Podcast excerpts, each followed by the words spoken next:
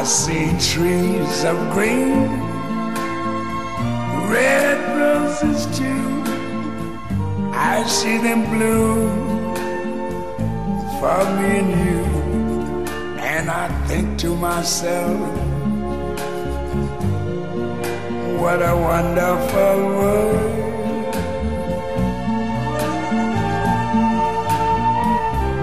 Mamma, io non ci credo. Non ci credo. Non ci credo.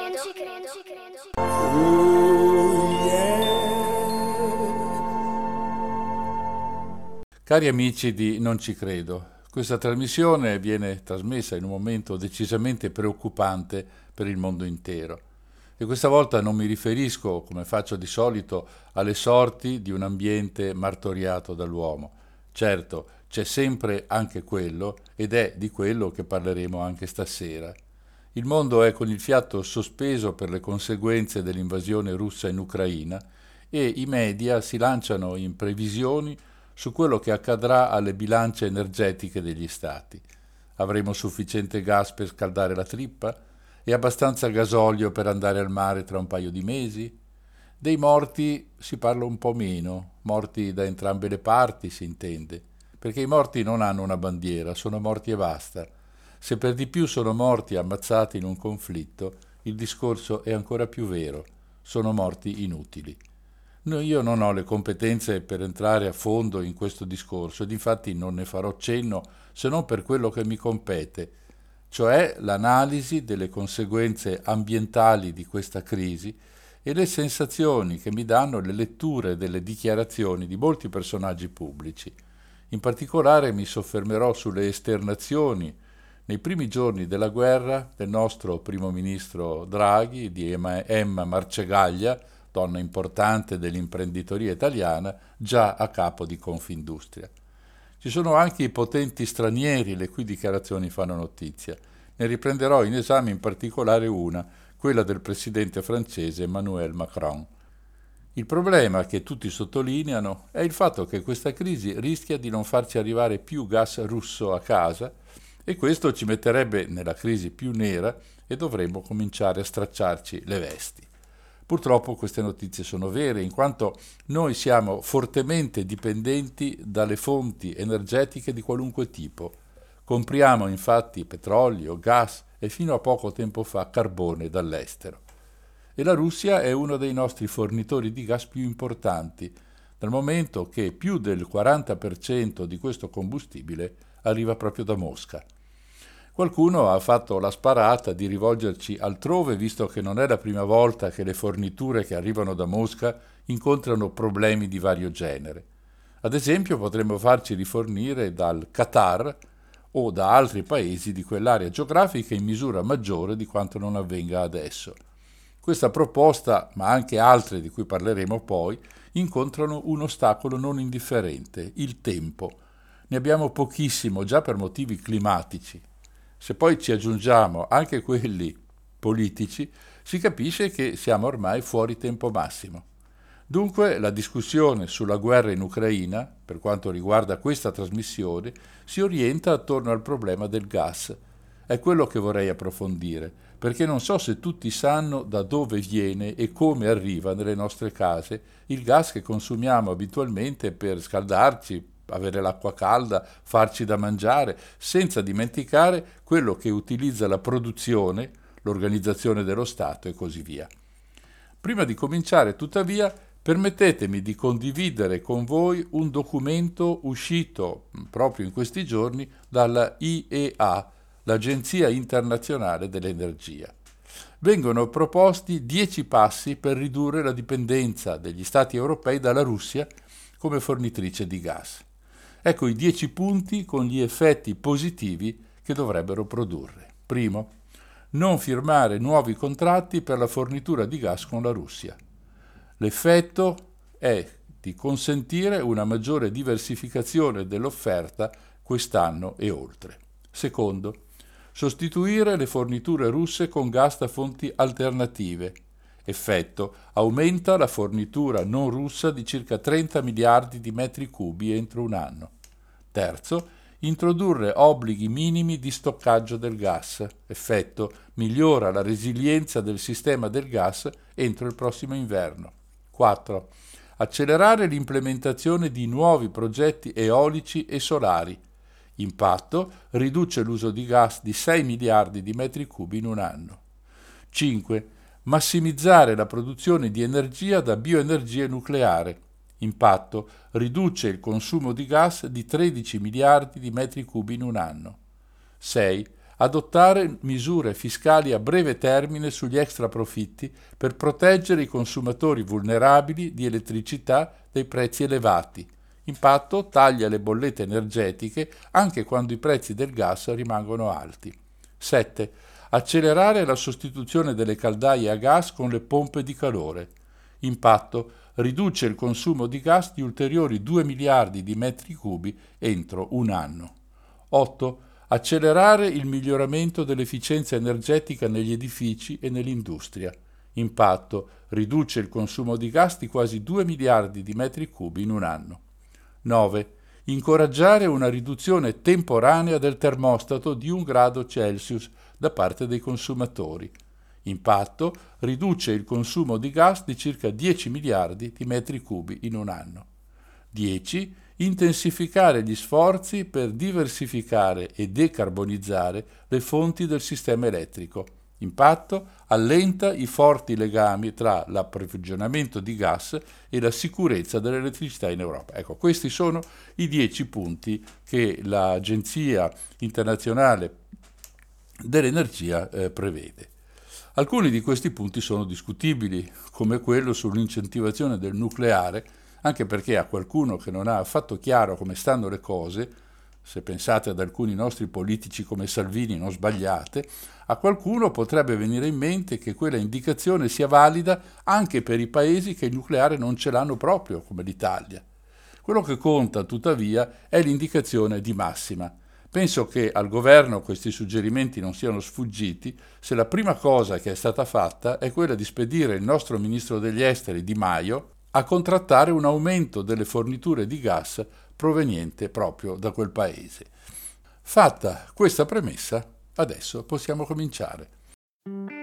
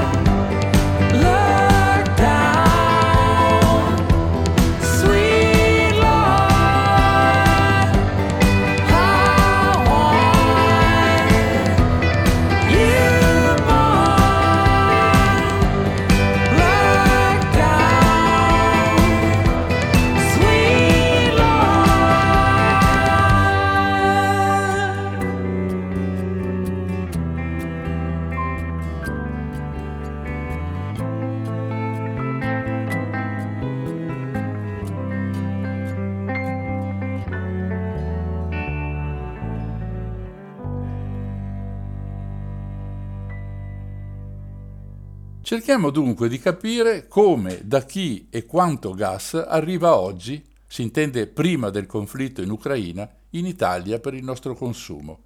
Io userò i dati forniti dal Ministero dello Sviluppo Economico che sono riferiti al 2020, l'ultimo anno di cui possiedo i valori completi. Proviamo a cominciare dall'inizio. Quanto gas ci serve per tutte le cose che abbiamo? Nel 2020 ne abbiamo consumato circa 70 miliardi di metri cubi. 4,1 sono stati estratti in Italia, il resto proviene dall'estero. Dunque noi dipendiamo per il 94% dalle forniture che compriamo da altri paesi. Non deve stupire questa cifra così elevata. Non siamo un paese che abbonda di materie prime, neanche in molti altri settori. La maggior parte dell'importazione arriva dalla Russia, poco più del 40%. È vero anche che nel 2021 questa quota è diminuita essendo aumentata quella proveniente dal Nord Africa, soprattutto dall'Algeria, e dall'Azerbaigian con la messa in funzione del TAP, il gasdotto transadriatico di cui parleremo tra poco. La nostra rete di trasporto è gestita da Snam Rete Gas, una società per azioni con circa 2.000 dipendenti. Ci sono nove punti di entrata, ciascuno in corrispondenza di un metanodotto o di un rigassificatore. Vedremo tra poco la differenza tra queste due cose. I sei punti d'ingresso da dove partono i, noti, i nostri tratti di metanodotto sono a Tarvisio, Gorizia, Passo Gries in Piemonte, Mazzara del Vallo, Gela e Melendugno, provincia di Lecce.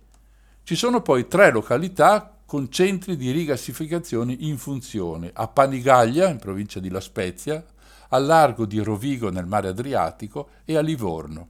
A questi si è aggiunto di recente il centro di Gioia Tauro in Sicilia. In costruzione altri due impianti in Toscana a circa 22 km dalle, dalle coste all'altezza di Livorno e di Pisa. Va detto subito che ognuno di questi impianti, che hanno proprietà private, Edison, Enel, ma soprattutto Snam, ha un potenziale ben definito. Facendo la somma dei tre attivi, dei tre rigassificatori attivi, si arriva appena al 10% del fabbisogno nazionale. Questo valore va tenuto presente perché tra poco ci servirà. Dunque il gas può arrivare sotto forma gassosa attraverso i metanodotti internazionali oppure essere trasportato via nave. Tra questi ultimi c'è, ad esempio, quello che arriva dal Qatar. Il trasporto avviene comprimendo il gas e facendolo liquefare.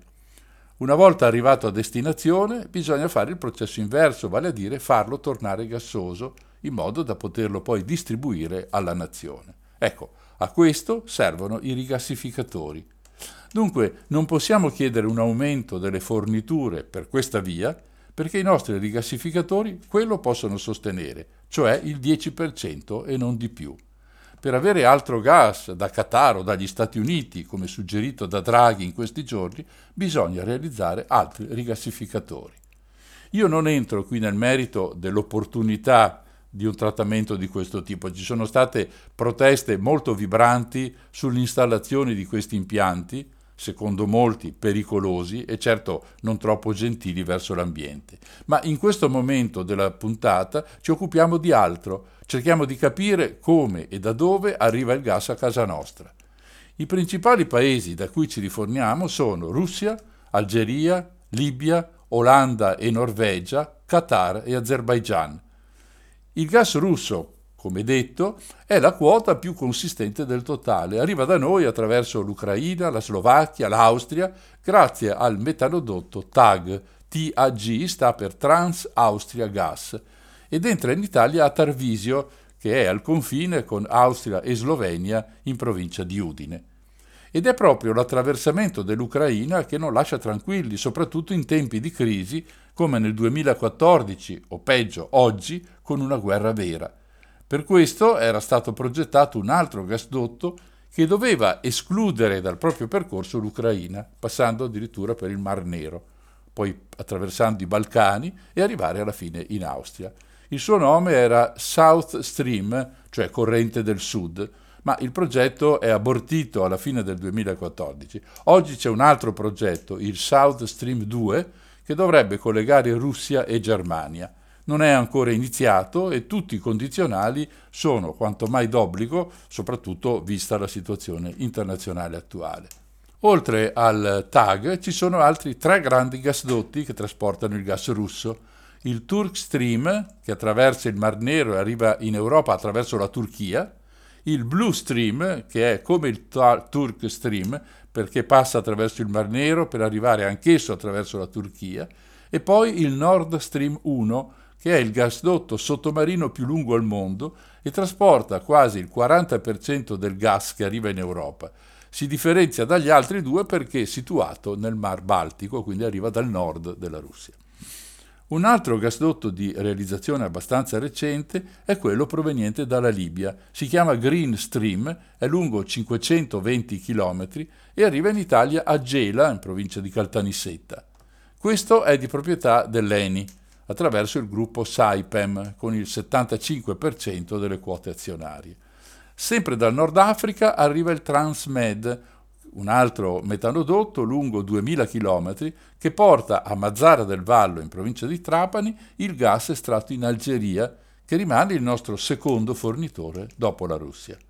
Ed infine abbiamo anche un gasdotto che arriva dal mare del nord, proveniendo da Olanda e Norvegia, e questo entra, come abbiamo detto prima, in Piemonte a Passo Gries.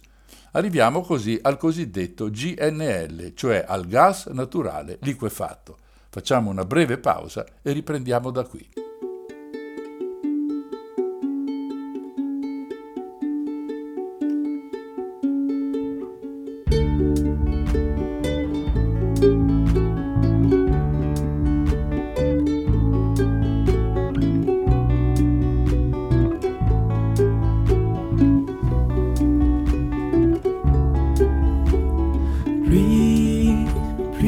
entre deux saisons, s'aimer, perdre raison, partir, tourner en rond, partir, tourner en rond.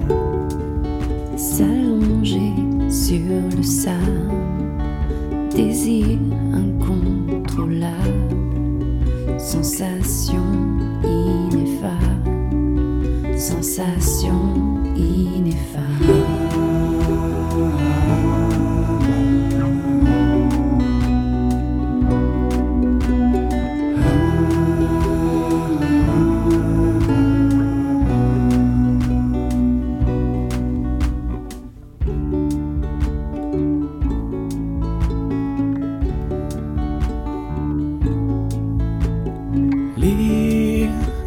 ton cœur grand ouvert, briser mes liens de verre.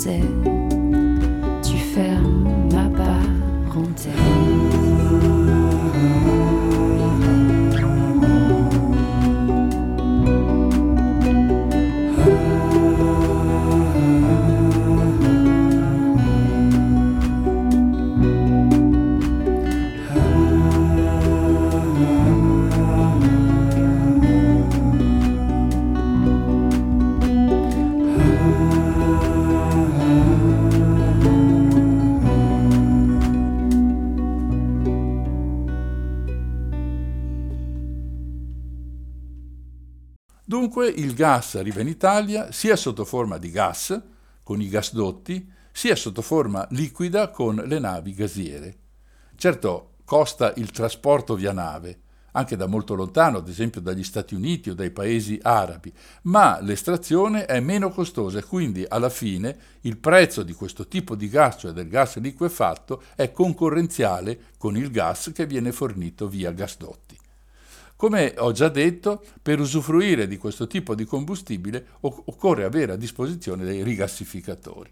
I dati mondiali del 2021 segnano il superamento delle forniture di gas eh, liquefatto rispetto a quello via gasdotto, 500 miliardi di metri cubi contro 450.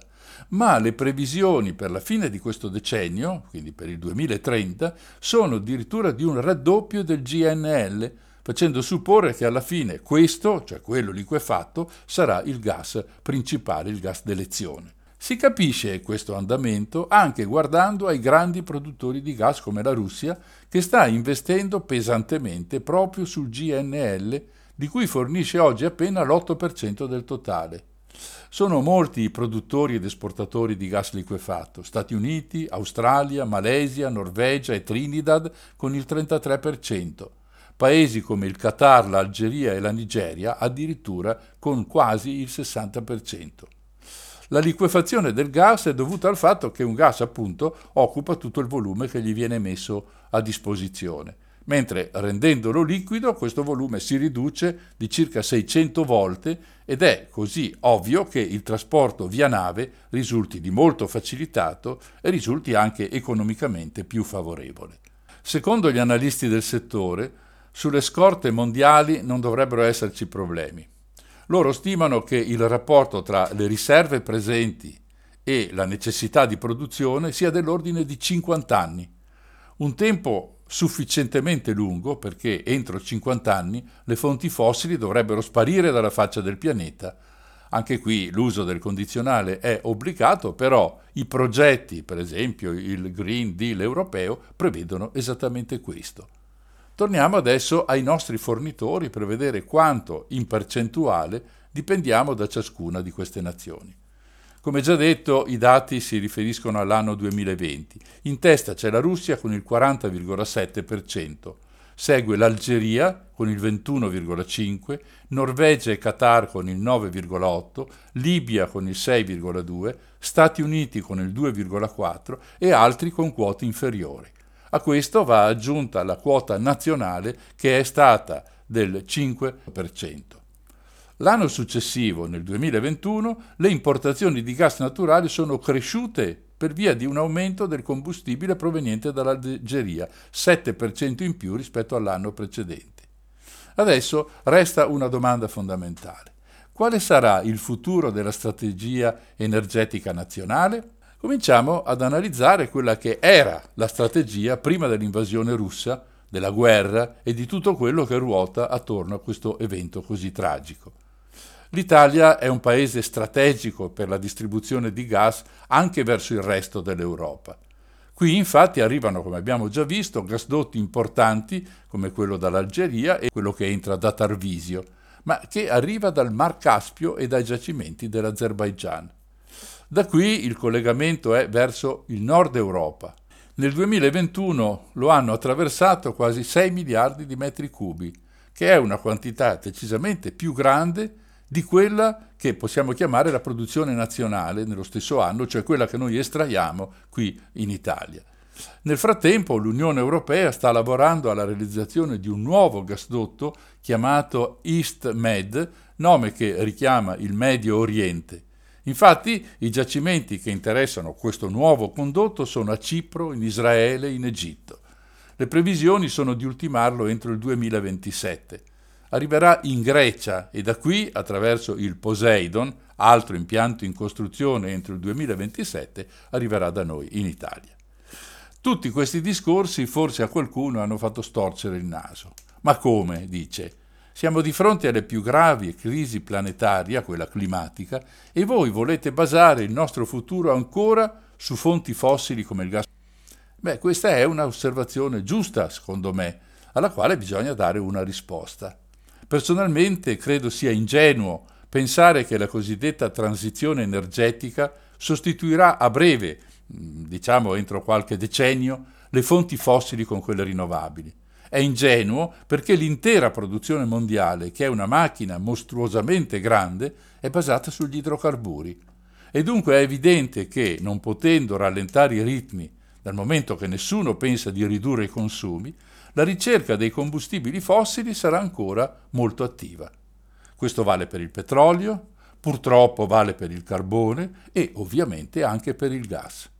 Questo non significa che non si stia facendo nulla, anzi, tanto per cominciare è assai preferibile avere una centrale a gas piuttosto che una a carbone o a petrolio o a rifiuti se in questi è presente una grande quantità di plastiche.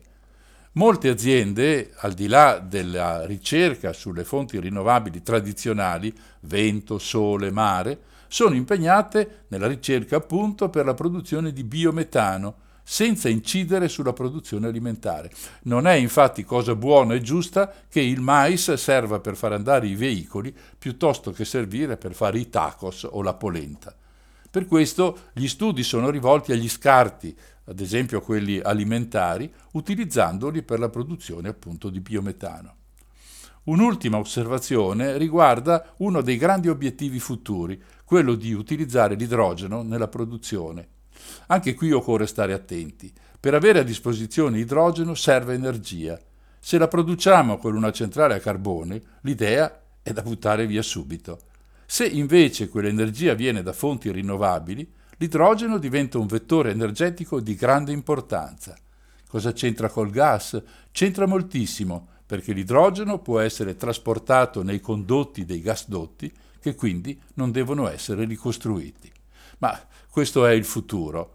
Mentre andiamo in onda, la gente muore per una guerra terribile come tutte le guerre e come dice Trilussa, Nina Nanna, tu non senti i sospiri e i lamenti della gente che si scanna per un matto che comanda, che si scanna e che s'ammazza a vantaggio della razza o a vantaggio d'una fede per un Dio che non se vede, ma che serve da riparo al sovrano macellaro.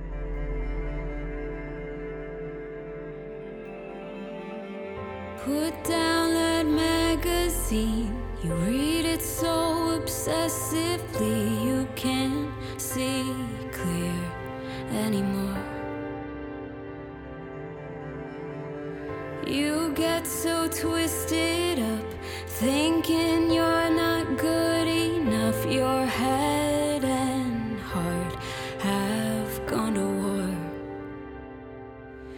And I know that it's hard ignoring all the scars to look into the mirror and really see yourself. If I could just show you myself, you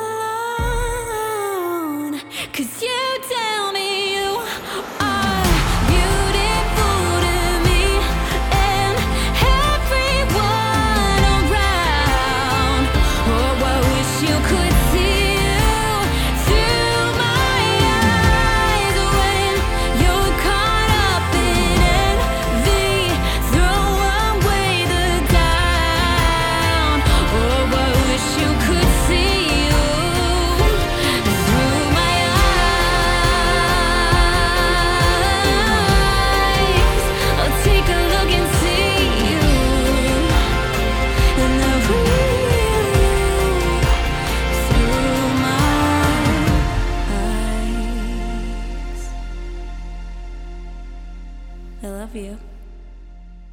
Visto che l'ho citato all'inizio, torniamo a parlare di nucleare, quello cosiddetto civile. Ci sono alcune questioni da chiarire perché non esistano poi dubbi su quello che dirò.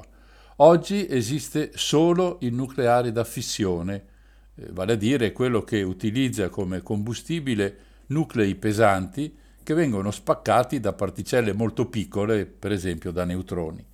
In questa operazione viene liberata una notevole quantità di eh, energia.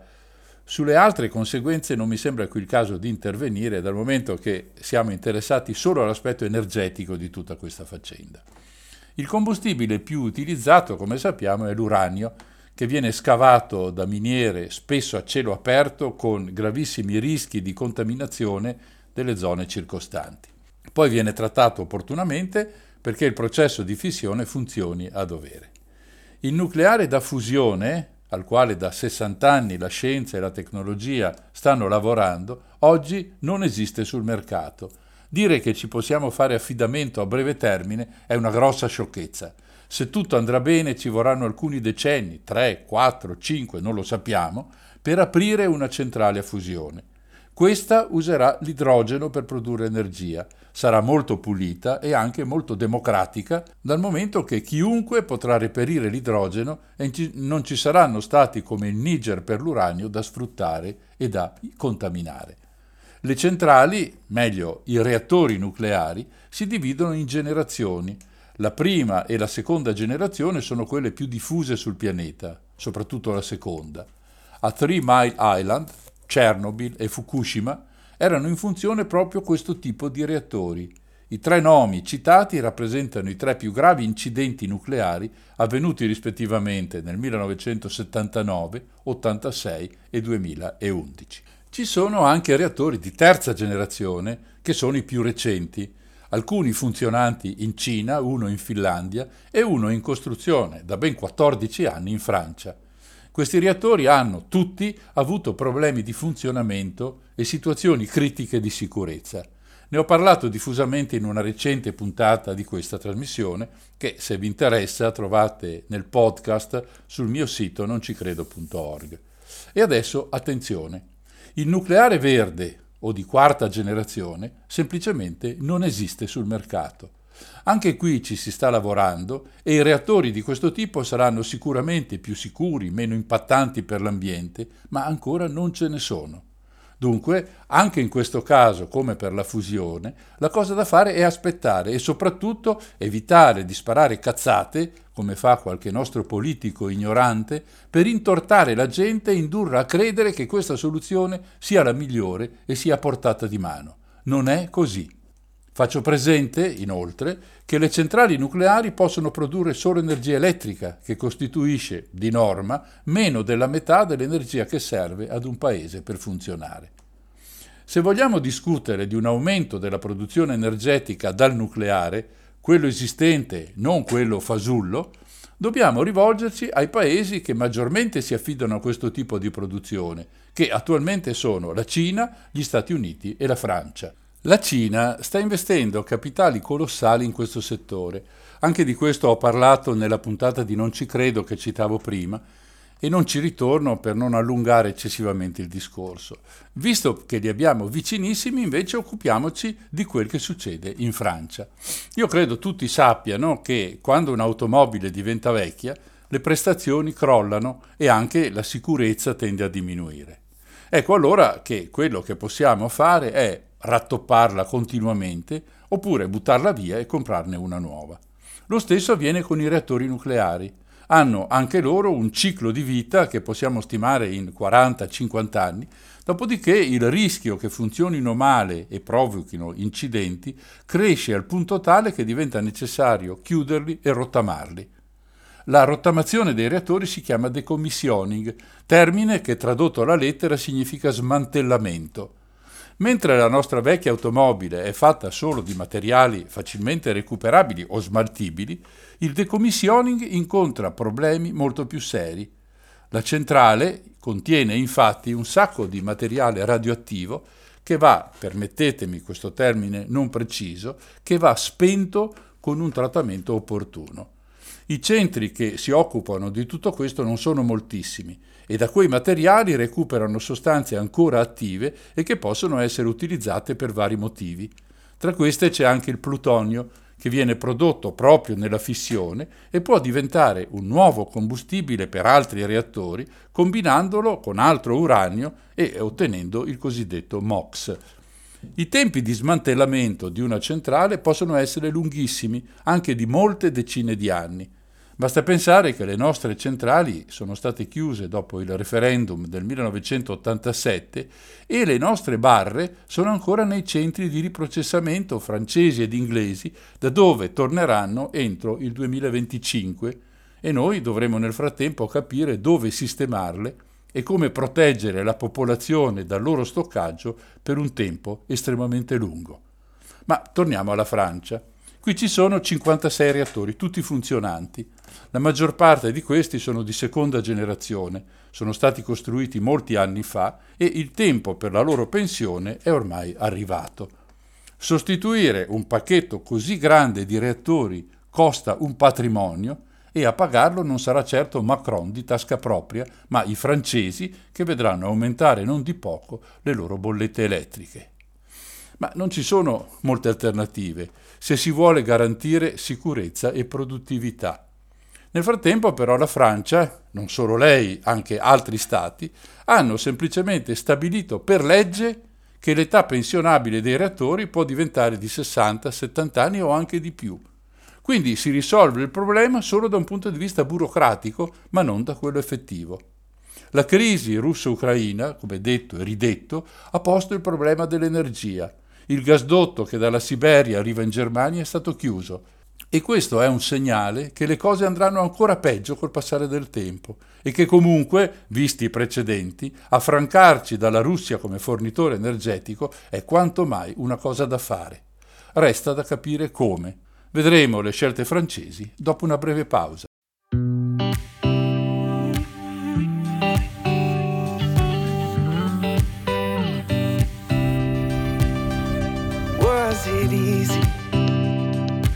Walking away? Was it hard when you found yourself outside? Were you scared? Start all over. Did you always know you would leave me behind? Do you remember when all we had was us? I thought that would always be But were we just two kids with nothing else to do? A little money in our pockets and a hurry to say I love you. Swear the days last forever, never thinking about the end. As long as we were together, we could make it through anything. Now I gotta see you all through town, standing next to. Does he know all your secrets? Could he tell you all your dreams? I still remember when all we had was us. I thought that would always be enough. Or were we just two kids with nothing else to do? A little money in our pockets in a hurry to say I love you. Days last forever, never thinking about the end. As long as we were together, we could make it through anything. But I, I, I knew my heart's in trouble with you, you, you. You were always out the door. We set a spark in motion. Could have been a flame. Light up the skyline, watch it fall away. Yeah, could have been the real thing. Been the real thing. And now we got ghosts to remind us both how we how we came so close. But I love the feeling you love leaving. I guess that we were just two kids with nothing else to do. A little money in our pockets in a hurry to say I love you. Swear the days last forever, never thinking about. As long as we were together, we could make it through anything. But were we just two kids with nothing else to do? A little money in our pockets in a hurry to say I love you.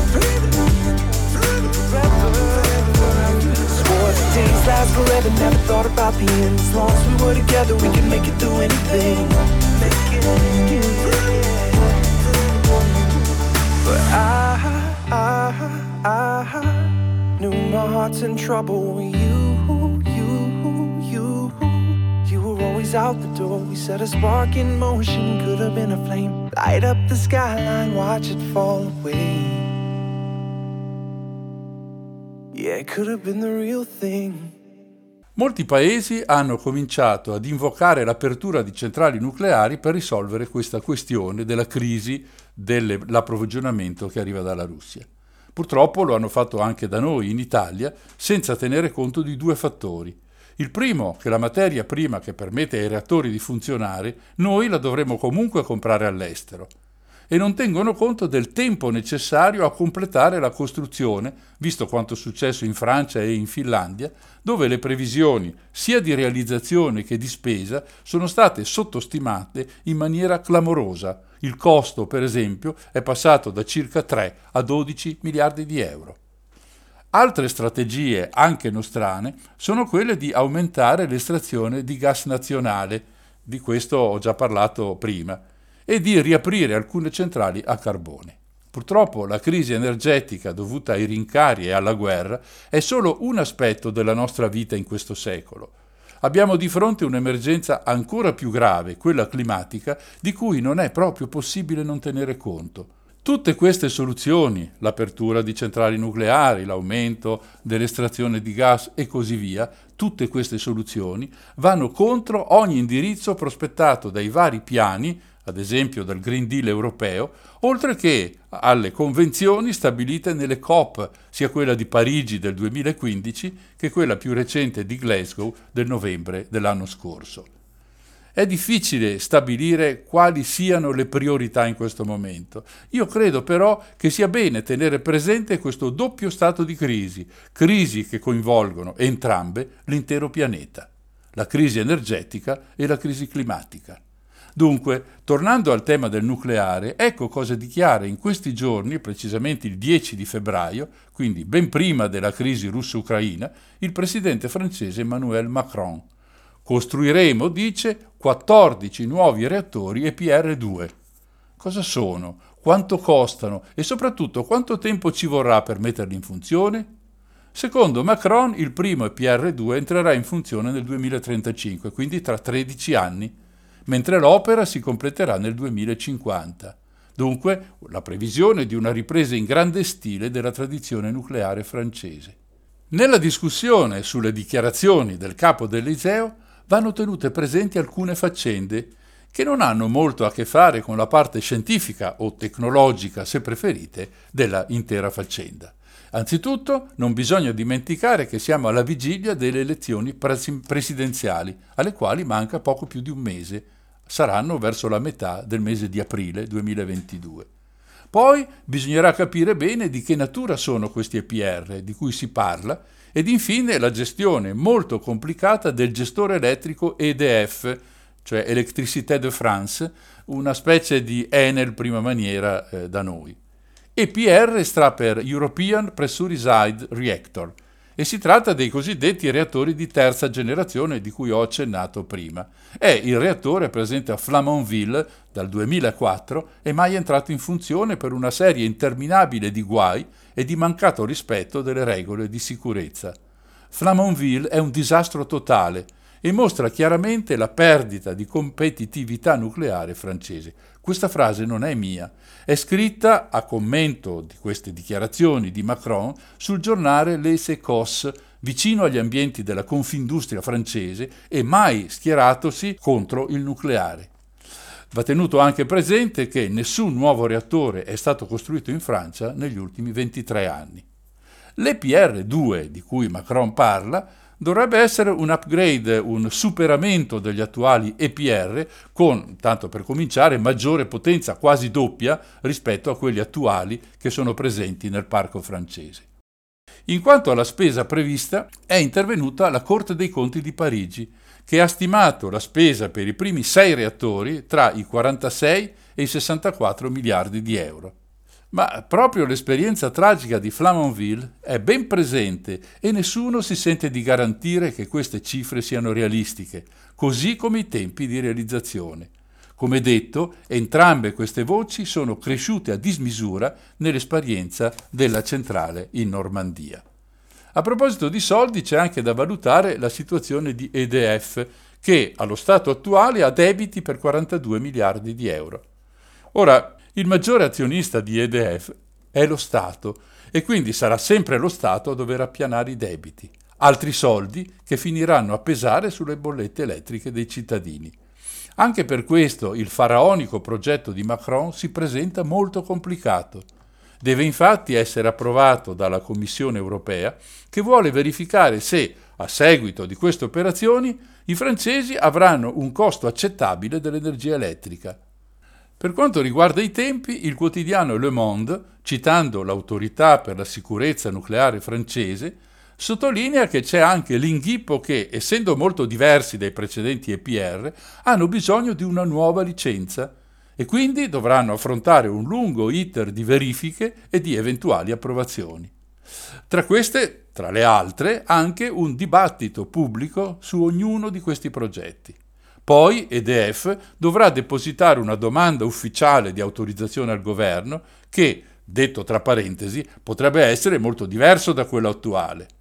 A quel punto la richiesta passa all'autorità di sicurezza nucleare francese, che precisa, virgolette, la procedura prevede un'analisi di tre anni, prorogabili di ulteriori due anni. Include un'inchiesta pubblica e si conclude infine con un decreto di autorizzazione. Chiuse le virgolette. Dunque, facendo due conti, le prime autorizzazioni potrebbero arrivare nel 2027, i cantieri potrebbero aprirsi nel 2028 e pensare di mettere a regime i reattori nel 2035 è una visione davvero molto ottimistica. Anche ammesso, ma sicuramente non concesso, che questa manovra serva a limitare l'effetto serra, la Francia è tra i grandi promotori della campagna contro l'emergenza climatica e dover aspettare così tanto tempo rischia di compromettere quello che va fatto entro il 2030 e ancora di più entro il 2050. C'è poi un altro aspetto da sottolineare. Macron, quando si candidò nel 2017 per la prima volta alle presidenziali, diceva testualmente che lo sviluppo del nucleare, virgolette, non è una cosa buona per la Francia, chiuse le virgolette. Perché ha cambiato idea così drasticamente? Qui torniamo ai motivi politici.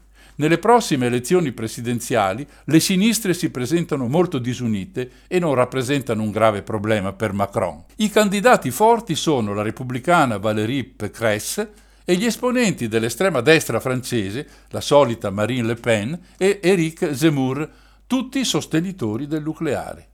Andare allo scontro in un periodo di preoccupazione per le forniture energetiche, sostenendo una politica contraria a quella nucleare, non è certo una buona strategia.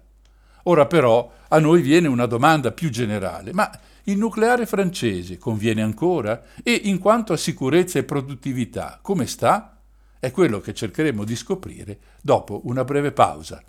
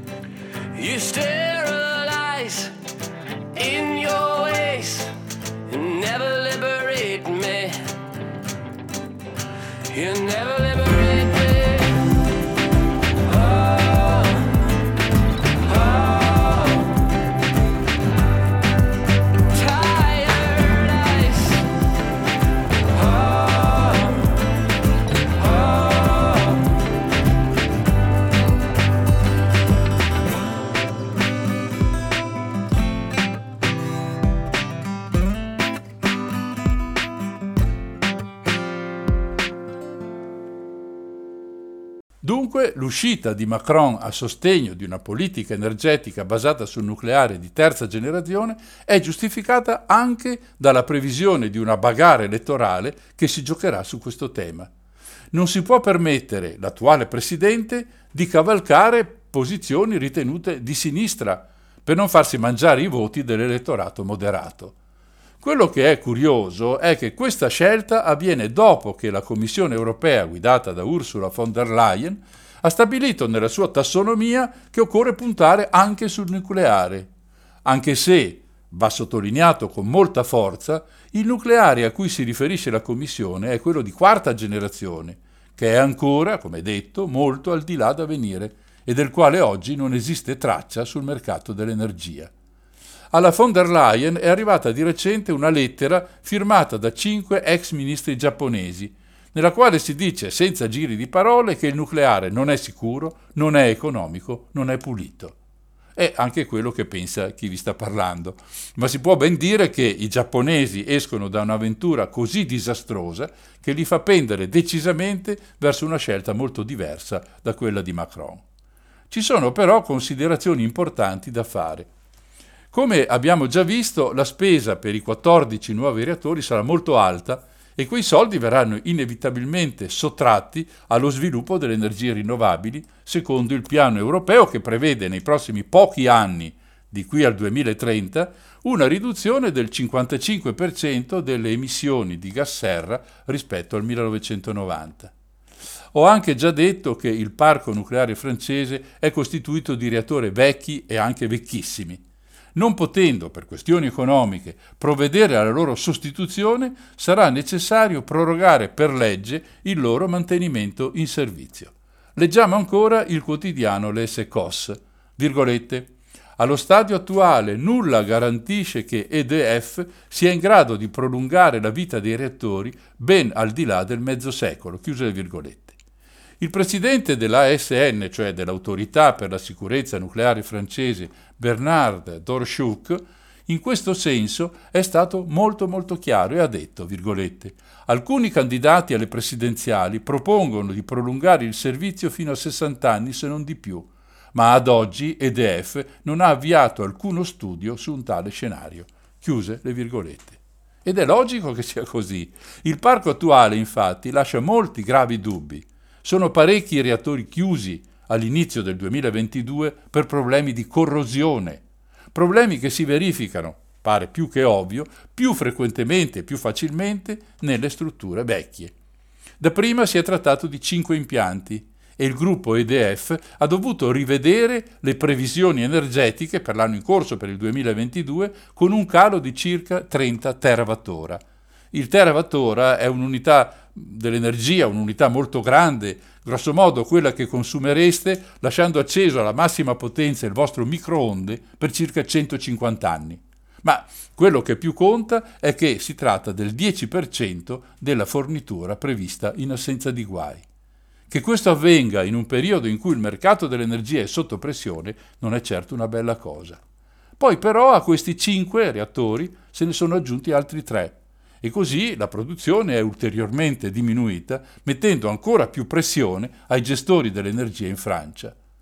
A questo punto il governo non ha avuto altre scelte che emanare un decreto con il quale viene autorizzato l'uso più intensivo del carbone, proprio per tamponare le mancanze del nucleare. Centrali a carbone vengono dunque riaperte o rese più produttive, quando il presidente Macron aveva promesso di chiuderle tutte entro la fine di quest'anno, il 2022. E noi sappiamo quanto dannose siano le esalazioni da carbone per il clima e quindi per la salute dei cittadini. Su questo dovrebbe riflettere chi si ostina a pensare che il nucleare sia la panacea di ogni male. A lungo andare diventa una trappola ambientale, sociale, economica, della quale è difficile, anzi è difficilissimo, liberarsi.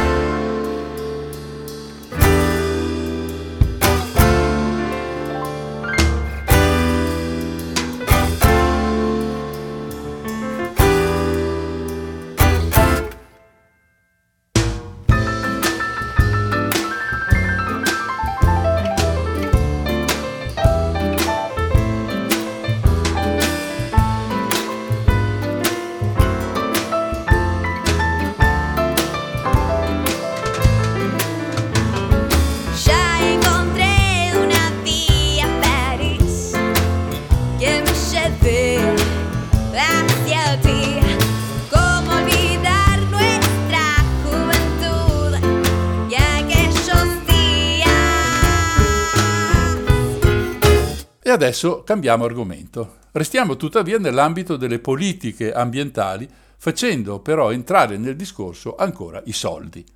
Ho preso ampio spunto per questo intervento da un vecchio articolo di qualche anno fa scritto da Renaud Duterme, giornalista e scrittore belga, che ha pubblicato una cinquantina tra articoli e libri su vari temi sociali ed economici. Lui fa parte della CADTM, che è il Comitato per l'abolizione del debito illegittimo, sigla che incontreremo ancora in questa presentazione. Ho cercato di semplificare alcuni passaggi, allargando qua e là il discorso per renderlo più comprensibile. Possiamo cominciare. Credo tutti sappiano cosa significhi avere un debito. Dobbiamo restituire a qualcuno qualcosa che non ci appartiene. Forse ci è stata prestata o forse l'abbiamo presa noi senza permesso. Sì, so che in questo caso si dovrebbe dire semplicemente che l'avevamo rubata. Bene, esiste un altro concetto di debito che ha a che fare con aspetti più vasti di quelli appena enunciati, il debito ecologico. Cercherò di chiarire di cosa si tratta e di vedere cosa c'entriamo noi con tutto questo.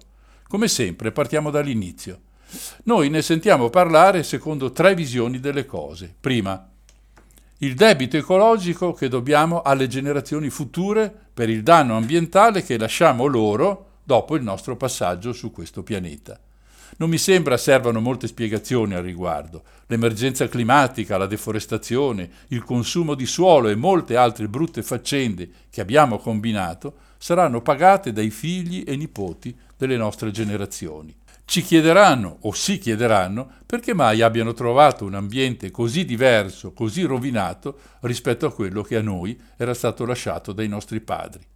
Seconda, il debito ecologico che abbiamo nei confronti del pianeta, chiamato a soddisfare i nostri bisogni, o meglio i nostri desideri, ben oltre le sue possibilità. Qui entra in gioco quel fatidico giorno, l'Overshoot Day, letteralmente il giorno del sorpasso, che separa il tempo trascorso ad usare le risorse disponibili per quell'anno e il periodo successivo in cui usiamo risorse che la Terra non è in grado di fornire. Ho fatto molte volte questo discorso che porta a concludere che non solo viviamo nettamente al di sopra delle nostre possibilità, ma anche che per farlo c'è una larga percentuale di esseri umani che sono costretti a vivere con risorse nettamente inferiori, molto spesso al limite della sopravvivenza e anche di meno. Terzo, il fatto che dopo la colonizzazione dell'America, lo sviluppo dei paesi del nord del mondo non ha potuto avvenire soltanto sulla base dei prelievi naturali e umani dei paesi del sud. L'idea del debito ecologico appare negli anni 90, spinta dalle organizzazioni non governative sudamericane. Se n'è appropriato il CADTM, sigla che, come detto prima, identifica il Comitato per l'abolizione del debito illegittimo. In sostanza questi attivisti sostengono che il debito ecologico a favore dei paesi poveri bilanci abbondantemente quello finanziario di verso contrario. Insomma c'è una inversione dei ruoli tra il debitore e il creditore. A voler essere proprio pignoli, ma davvero molto pignoli, questo concetto ha origini lontanissime, addirittura nel 1492, quando un marinaio ignorante, Cristoforo Colombo, scopre per puro caso un nuovo continente da sfruttare. Qualcuno sostiene che la globalizzazione, di cui parliamo solo da qualche decennio, in realtà cominci proprio da qui, quando inizia la graduale integrazione dell'intero pianeta in un sistema economico dominante, il capitalismo. Questa integrazione viene ottenuta, è bene non dimenticarlo, con la forza brutale europea, sterminio, colonizzazione, esproprio delle terre, etnocidio e non di secondaria importanza la forzata cristianizzazione con quei concetti strani di obbedienza, sofferenza e peccato che ci stanno come il caccio sui maccheroni all'idea di conquista del mondo. Ed è proprio l'espansione del capitalismo che ha creato e prodotto danni enormi all'ambiente, oltre che danni sociali e personali gravissimi. Basta pensare al trasferimento di piante, animali e malattie tra i diversi continenti. E ancora l'imposizione al sud di monoculture impossibili da effettuare nelle regioni temperate del nord. Lo sfruttamento fino ad esaurimento delle risorse minerarie e forestali dei paesi colonizzati.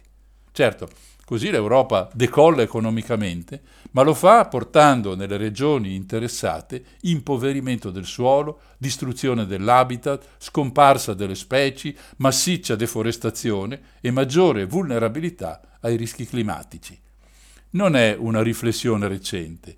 Eduardo Hugh Galeano, giornalista, scrittore e saggista uruguagio, lo dice chiaramente già parecchi decenni fa, quando scrive a proposito della canna da zucchero, virgolette, lo zucchero ha distrutto il nord-est del Brasile. Questa regione, naturalmente favorevole alla produzione alimentare, è diventata una regione di carestia. Tutto è stato sacrificato sull'altare della monocoltura della canna. Chiuse le virgolette. Questo ovviamente è solo un esempio, possiamo pensare alla gomma, ai minerali, ai legni tropicali, al petrolio e a tanti altri prodotti essenziali per la nostra società di consumo eccessivo, imposto alle economie di questi paesi, di questi paesi più poveri. Gli ultimi cinque secoli di saccheggi portano quindi con sé i semi del collasso ecologico globale che conosciamo. Il fatto è che questo concetto del debito ecologico si lega anche alla situazione attuale, quella dell'emergenza climatica. Facciamo una breve pausa e poi parliamo proprio di questo.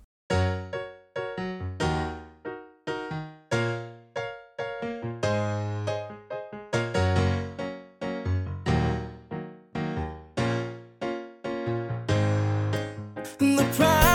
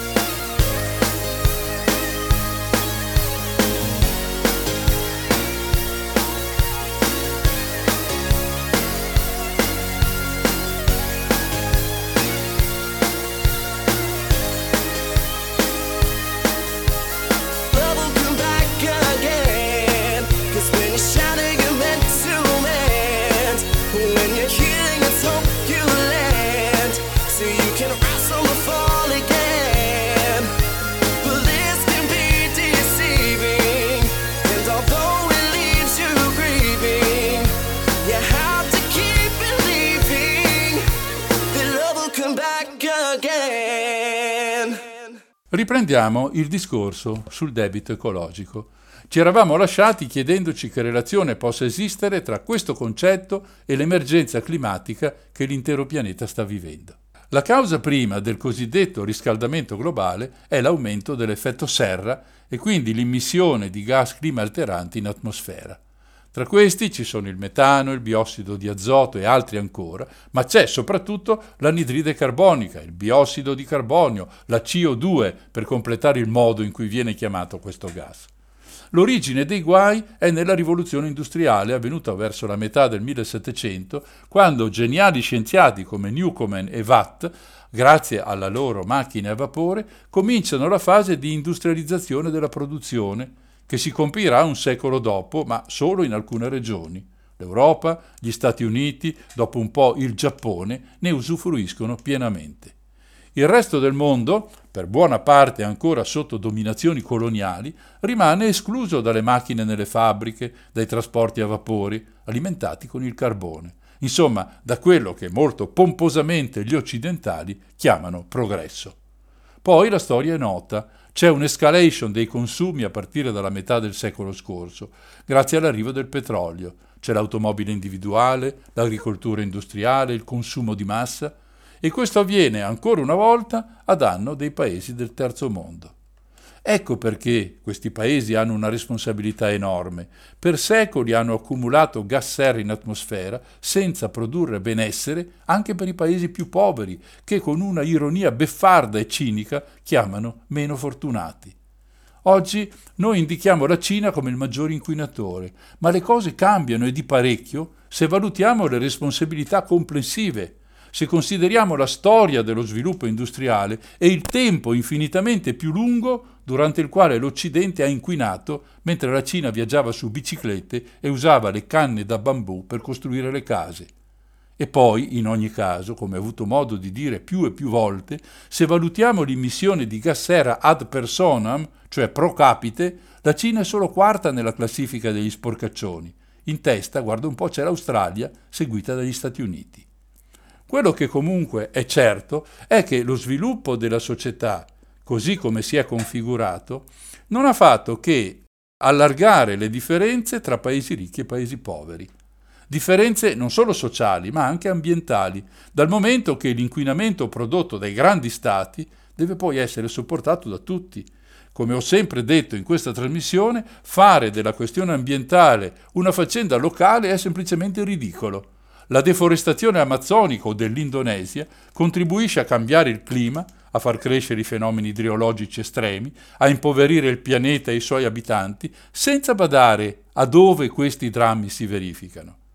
E non ci sono nemmeno avvisaglie che tutto questo stia in qualche modo cambiando. Questo significa che il debito ecologico dei paesi ricchi cresce di giorno in giorno. Che dire poi delle multinazionali che da moltissimo tempo sfruttano miniere, pozzi petroliferi, terreni agricoli. Basta pensare alla situazione nel Niger o alla già citata Indonesia o al Brasile di Bolsonaro e accoliti. E poi c'è anche il trasferimento della produzione in altri paesi. Questo non avviene solo per cercare situazioni in cui la manodopera costa di meno, spesso costa molto meno, ma anche per trovare leggi meno severe sull'inquinamento, a volte del tutto inesistenti. Il culmine se di culmine possiamo parlare nel disastro generale, è quello dell'esportazione di rifiuti tossici e nocivi, di cui anche il nostro paese si è macchiato e ancora si macchia talvolta.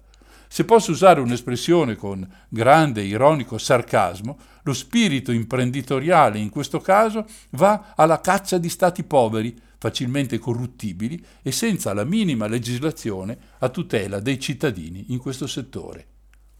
In questa analisi abbiamo messo a confronto il nord ricco e il sud povero del mondo. Ma le cose non sono mai così semplici. Anche all'interno dei paesi ricchi una distinzione va fatta. Un debito ecologico esiste tra le varie classi sociali che compongono la popolazione, proprio come ci sono rapporti di dominio e di sfruttamento. Cosa fare allora? L'utopia è di rendere tutti uguali, la realtà è purtroppo ben diversa perché le scelte in questo mondo sono ancora fatte dai potenti. Il debito ecologico deve però farci capire che questo nostro sistema economico non può durare per sempre essendo basato sullo sfruttamento di risorse che sono tutte a termine. E soprattutto deve farci capire che diventano necessari risarcimenti concreti per le vittime degli sconvolgimenti ambientali passati e futuri. L'abolizione di tutti i debiti illegittimi deve essere la prima di queste riparazioni.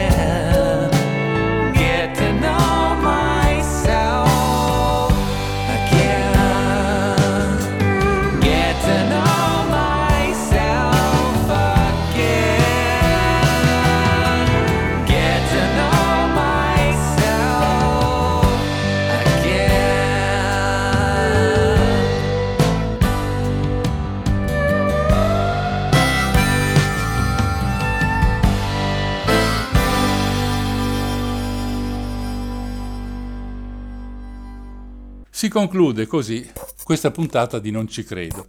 Abbiamo affrontato tre temi differenti. Nella prima parte abbiamo parlato di energia, precisamente di gas, in previsione del taglio di quello che normalmente arriva nelle nostre case dalla Russia, attualmente impegnata in una guerra terribile.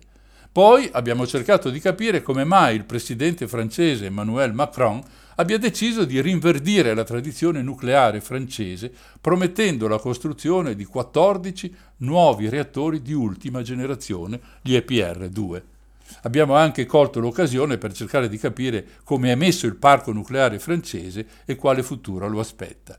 Infine, prendendo spunto da una pubblicazione di Renaud Duterme, giornalista e scrittore belga che fa parte del Comitato per l'abolizione del debito illegittimo, abbiamo cercato di capire cosa sia il debito ecologico, a chi sia dovuto e da chi dovrebbe essere pagato. Ci fermiamo qui, ricordando che questa puntata andrà ancora in onda tra due domeniche, nel pomeriggio poco prima delle 5. Noi ci sentiamo con nuovi argomenti tra due settimane, sempre il martedì alle 20.50. La serata però non finisce qui, tra pochi minuti andrà in onda Infinitamente Blues, che vi propone questa sera una scaletta dedicata al periodo che va dal 1935 al 1940. Sono gli anni in cui negli Stati Uniti finisce il proibizionismo, gli anni tra l'altro seguenti alla gravissima crisi economica del 1929. La gente ha voglia di non pensare alle ristrettezze e alle tristezze di quel periodo, vuole divertirsi, torna a comprare dischi, a recarsi a teatro e nelle sale da ballo. La musica tiene conto di tutto questo e propone nuovi ritmi più adatti che sfociano nello swing. Vengono ripescati da situazioni critiche musicisti dimenticati e torna in auge un ritmo e un ballo che i soldati americani porteranno in Europa alla fine della guerra, il boogie woogie. In Italia c'è il fascismo e, nonostante l'avversione del regime per tutto quello che odora di straniero, peggio se è americano, la musica si avvale di alcuni personaggi che riportano dagli Stati Uniti, assieme alle loro camicie, proprio i dischi di swing. Alberto Rabagliati, Natalino Otto, Gorni Kramer, Pippo Barzizza sono artefici di un nuovo filone musicale che vedrà molti artisti impegnati. Ecco, di questo parleremo stasera e ascolteremo molti brani che raccontino la storia di quegli anni. Vi aspetto con Silvia alle 22.30 di questo martedì, con replica martedì prossimo alla stessa ora. È proprio tutto. Da Mario il solito affettuoso saluto. Sigla.